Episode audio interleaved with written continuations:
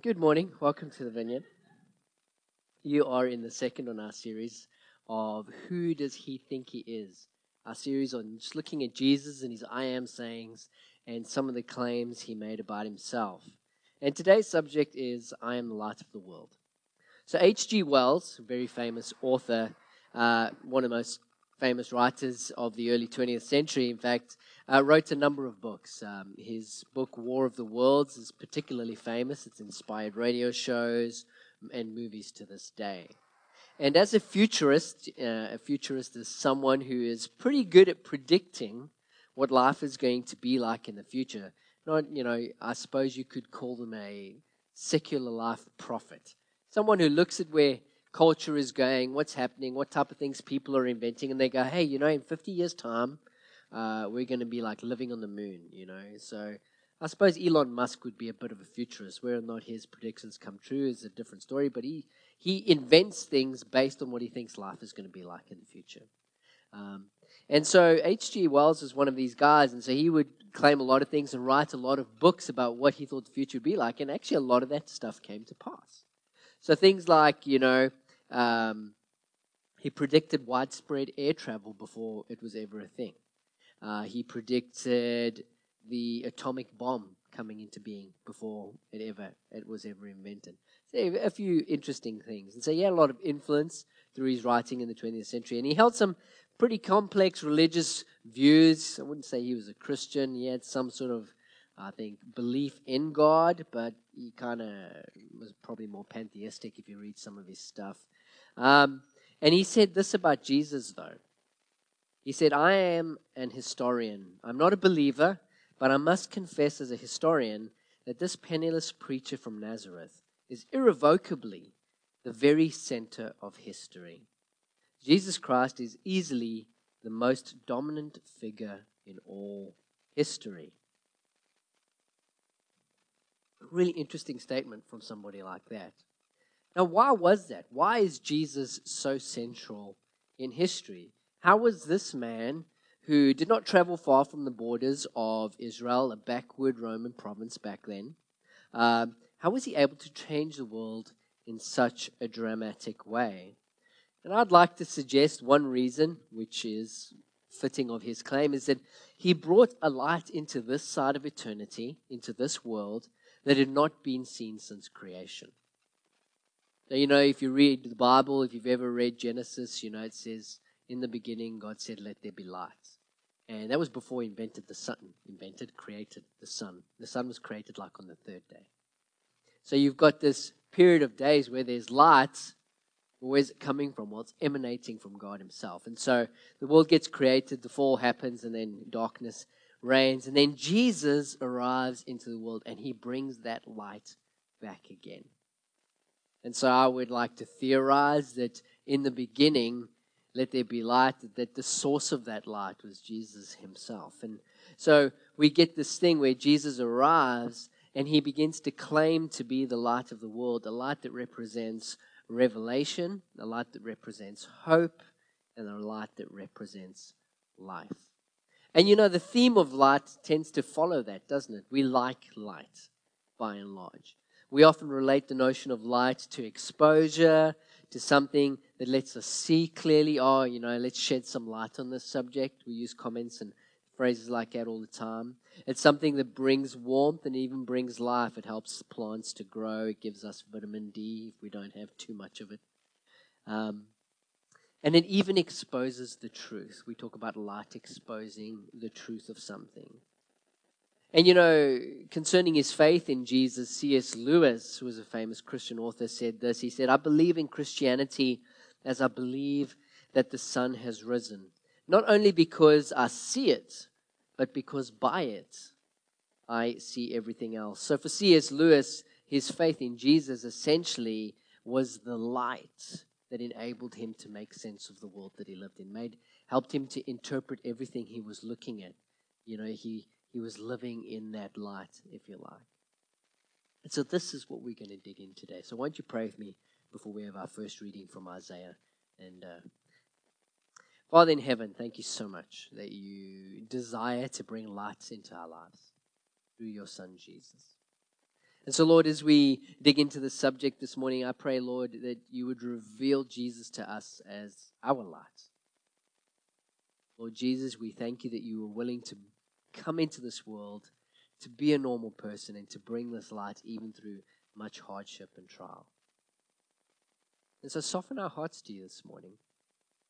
Wherever we're at, whatever we're struggling with, whatever we're finding difficult to bring to you, Lord, would you begin to just chip away at that, soften us. Help us to begin to trust you and know that you're good and you have our best interests at heart. Lord, guide my words this morning. Let them be from you. Let anything not of you be lost. In your precious name, Lord Jesus, we ask. Amen. Amen. If you have a Bible, you can open up to Isaiah chapter 9 first. It's going to be on the screen behind me. And then we'll jump over to John chapter 8.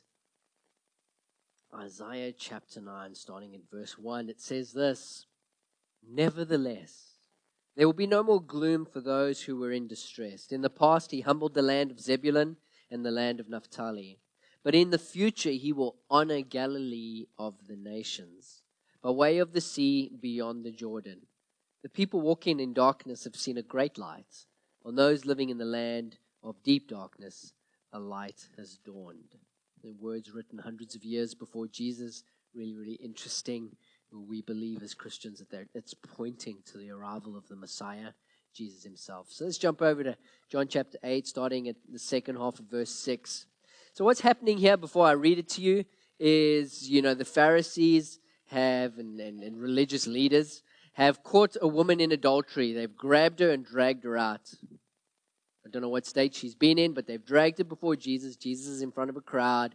Then they've decided they're going to test Jesus. Like, hey, Jesus, we caught this woman in adultery. The law says we should stone her. What do you say about that? Our thinking is that they were trying to trick him because if he said, yeah, let's stone this lady, uh, that they'd probably have done it. And then they would have blamed that, blamed blamed it all on him when they when the Romans asked what was going on because the Romans were actually in charge. They couldn't just go around stoning people, and so there's all that kind of stuff going on. And then if he said no, no, leave her alone, then like, oh, you don't believe in the law, you're not really an authentic Jew. So all sorts of stuff they're trying to trick him out on. And so as they're harassing him and speaking to him, we pick the story up from this point. But Jesus bent down and started to write on the ground with his finger. When they kept on questioning him, he straightened up and said to them, Let any one of you who is without sin be the first to throw a stone at her. Again, he stooped down and wrote on the ground. At this, those who heard began to go away one at a time, the older ones first, until only Jesus was left, with the woman still standing there. Jesus straightened up and asked her, Woman, where are they? Has no one condemned you? No one, sir, she said. Then neither do I condemn you, Jesus declared. Go now and leave your life of sin. When Jesus spoke again to the people, he said, I am the light of the world. Whoever follows me will never walk in darkness, but will have the light of life, as opposed to the death that comes from sin. So many of you would have heard that story before and talked about the woman caught in adultery, and lots of lots of great messages can be preached from it.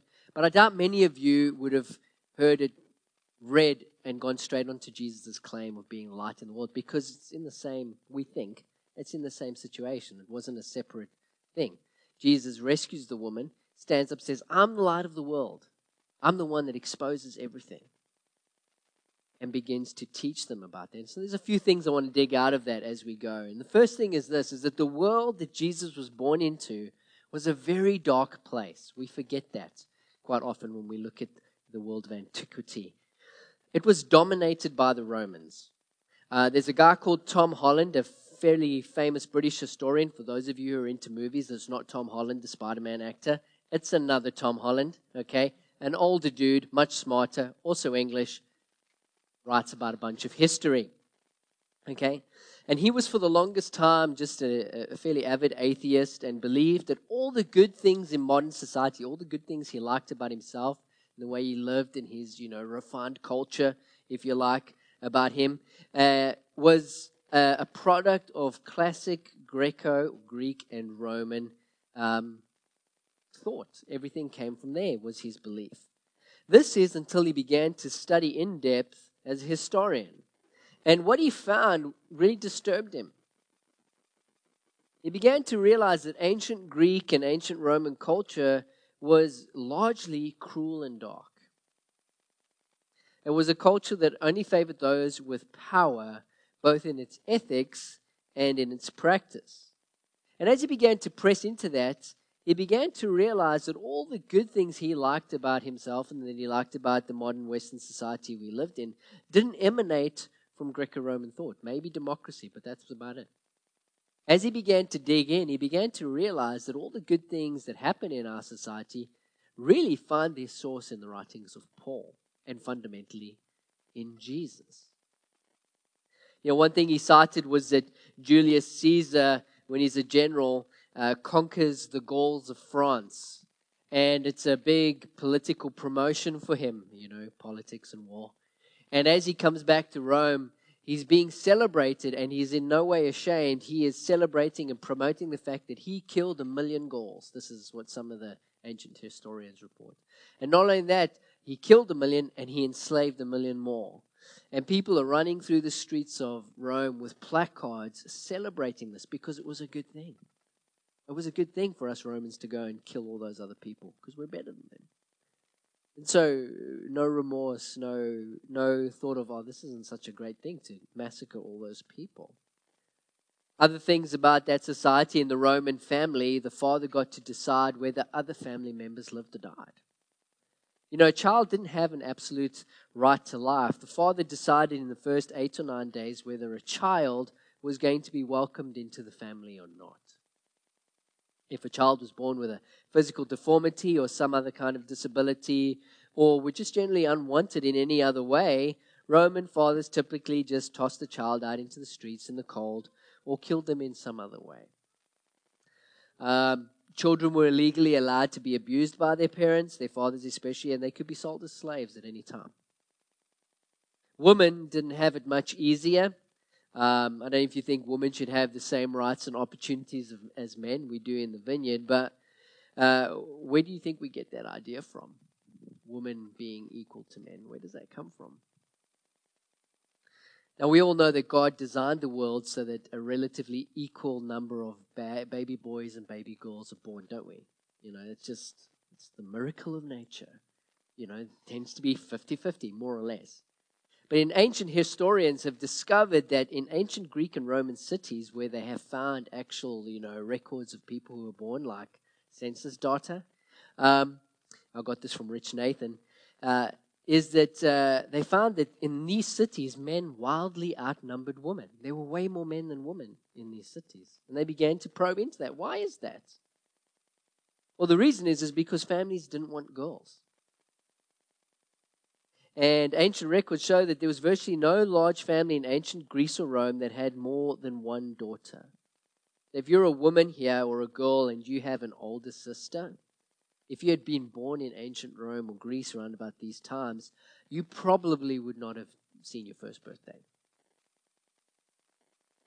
The records in one ancient Greek city showed that of 600 families, only six, 1%, raised more than one daughter girls were just cast aside, you know, because, you know, you can send them to war and all that kind of stuff.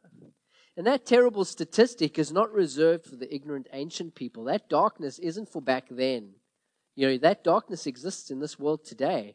If you want to see that, there's quite a very informative, very interesting, slightly mm, very disturbing documentary on Netflix about China's one child policy. My wife and I watched it a few months ago, and this it's like ancient Rome right here today. That's that's what was happening in China, you know, during their one child policy. Girls were being put in baskets at the market, baby girls in a basket at the market, and that was parents who really were really hoping they would be found because it was maybe a second child or something like that. But uh, just really, really bad stuff because in that culture, boys are valued way more than girls are. And so if a baby girl was born first, you know, parents were under immense pressure, long as like 10 years ago, immense pressure just to put that baby out in the street. There's a disturbing interview of one girl talking to one guy who succumbed to the pressure of his family and did that, and he lives in regret of it because that little girl died. We live in a dark world. And the world that Jesus was born into was pretty dark as well. And before the teaching of Jesus began to be practiced, as well as this, men could just divorce their wives simply by ordering their wives out of the home. You know, I don't know, maybe the bacon was cold, they could just toss them out, no reason. The early church changed all of this. They prohibited putting baby girls to death and rescued them from the streets. The early church would go around and pick them up and take them home and raise them as their own. The early church forbade men from just simply divorcing their wives for any reason. And they also rejected the double standard which allowed men to have sexual relations with anybody they wanted, but women had to be virgins when they got married. And the early church put that on men too and said, no, no, no, you need to be as, as, uh, as your wife is. You need to be exclusive to her as she is exclusive to you. And so, where did the early church get this idea that women had as much worth as men? Well, you know, all you have to do is go read the Gospels. You see, they got it from Jesus. Jesus, you know, straight up, you know, just condemned easy divorce. He forbid men just to divorce women for any old reason. And he welcomed women to be amongst his early disciples. He would teach them. They were part of the part of the circles of everything that he did with the men that were normally exclusive only to men. And then in his resurrection, in his new life, it's the woman that he chooses to be the first declaration. De- oh, I don't know what's the word. You know, the first proclaimers of his resurrection. It's the woman he sends out to go tell the men because they're the ones that had the faith. And so early on, that seed is sown into the early church. And in the early church, women were leading and all that kind of stuff. And then we kind of got, got lost along the way with that as we got into like the Roman ages and so on. And so we live in a world of darkness, but that darkness needs to be overcome. And 2,000 years ago, a light broke in and began to do just that, began to drive back the darkness. And Jesus believed he was that light that, uh, that came in to drive back and defeat the darkness. And he was that light. Jesus is the light of the world. He brought the light of the kingdom so that people could be set free, so that children could be valued, that women could be restored to their original purposes, and so that men could turn away from lives of violence. You know, back in the day before Jesus, if you were born a boy, you just needed to make sure you knew how to be violent because that's that's what life was like. You know, springtime came, everybody went to war. You wanted new stuff, you went to war and you took it from somebody else. Pretty much how that world worked. And he brought light and value to babies by coming into the world as one. He submitted himself to be a harmless child. And shortly after he's born, he's taken to the temple, and Simeon says this about him. He says, For my eyes have seen your salvation, as he prays to God. He says, Which you have prepared in the sight of all nations, a light for revelation to the Gentiles and the glory of your people Israel. And so this baby is born into the world and begins to drive back the world's darkness. And as well as he goes through his ministry and he does these miraculous healings and he's setting free of people during his time on earth, he also does it practically. He drives darkness back practically. Yeah, in this instance where he rescues the woman from being stoned to death, you know, he rescues her in a sense from justice because he gives her the opportunity of mercy. You know, I mean, you know, obviously, I think Jesus was probably thinking, like all of us are thinking, where was the bloke? Where was the dude in this scenario? I mean, did he could he just run faster than the religious leaders? Is that the deal? You know, I mean, obviously, I don't think it was lost in Jesus the hypocrisy of the moment. So he saves her he saves her from the, from, from the punishment she deserved, but he also saved her from being scapegoated and saved her from hypocrisy. But then he says to her, you know, go and sin no more, you know. He doesn't let her off the hook completely. He says, go and sin no more. But he rescues her. He goes as well as that. He goes and he hangs out with people with leprosy. He actually touches them when he heals them, which was just incomprehensible in that day. Those people with skin diseases were cast out. You know, they had to wear a bell and stuff like that. Get away. And so he begins to go to the afflicted, to those that are outcast, those who are seen as the lowest of the lows, and he begins to bring life to them. He begins to reject the darkness that they're trapped in. And this makes its way into the early church, and the early church begin to behave like this, and it begins to cause cataclysmic results in society. And the darkness of society is exposed as the church begins to love as Christ loved. And the darkness gets driven back, and the pagans don't like it. Because the Christians have a light about them that is shaming them in the way that they live. And it changes the world to the point that we have the world we live in today. And you know, that light is visible in many, many things if you're willing to pay attention and look for it. Do you see the effects of the light of the kingdom, the light of Jesus in your daily life? If you don't, let me throw a couple of things out that are directly connected to Jesus' arrival and what he did in the early church and Paul's writings. Human rights. Human rights is almost and exclusively a Christian thing.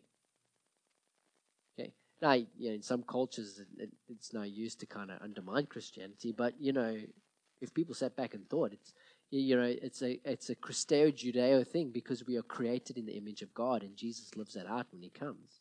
You know, children going to school, the sanctity of human life, the value of woman, justice for the poor and the outcast, grace and mercy given to those who do not deserve it or did not earn it.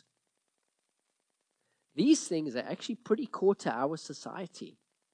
Even the secular people who reject Jesus, atheists who reject Jesus, their value system, whether they like it or not, is fundamentally Christian and Pauline. You know, they don't want to admit it. They try and, you know, couch it in humanistic terms and paint it nice, pretty colors. But really, you know, if you're going to have an ancient rock that you've got to base on, it's based on ancient Christianity. It's based on the light that Jesus brought into the world. It's pretty fascinating. Um, I really encourage you, uh, if you want to just explore this a little bit more. This Tom Holland quote that I got earlier was in a discussion that he has with uh, on a podcast with N.T. Wright, which is one of the preeminent um, New Testament theologians in the world. And you can you can find it on Google.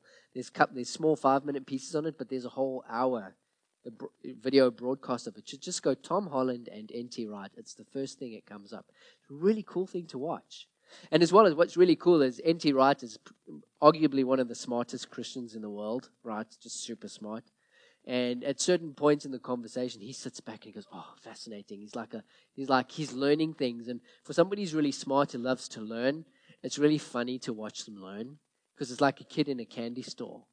All of a sudden, they discover a new flavor. They're like, and so this light comes into this world, you know, and the fact that we we talk about things and we talk about the poor and the, and, and we talk about justice for them and you know you know we look at our political parties, and you, one political party really wants to talk about freedom all the time, freedom of this, freedom of that.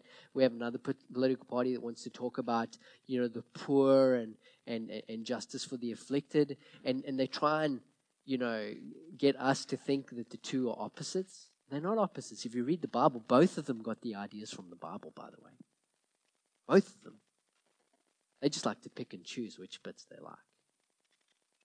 So you, as the Christian voter, need to be aware of that. That whichever party you're voting for, they probably only like a little bit of your faith, not the whole enchilada. Right? If you think they like the whole enchilada, you need to start start reading some some documentation. You know, Jesus likes maybe a little bit of your political party. There's a lot about your political party, but he probably doesn't like. So just be aware of that as you head into the doomed season of election. So Jesus' followers right? It's, it builds on. The, the light isn't exclusive just to Jesus.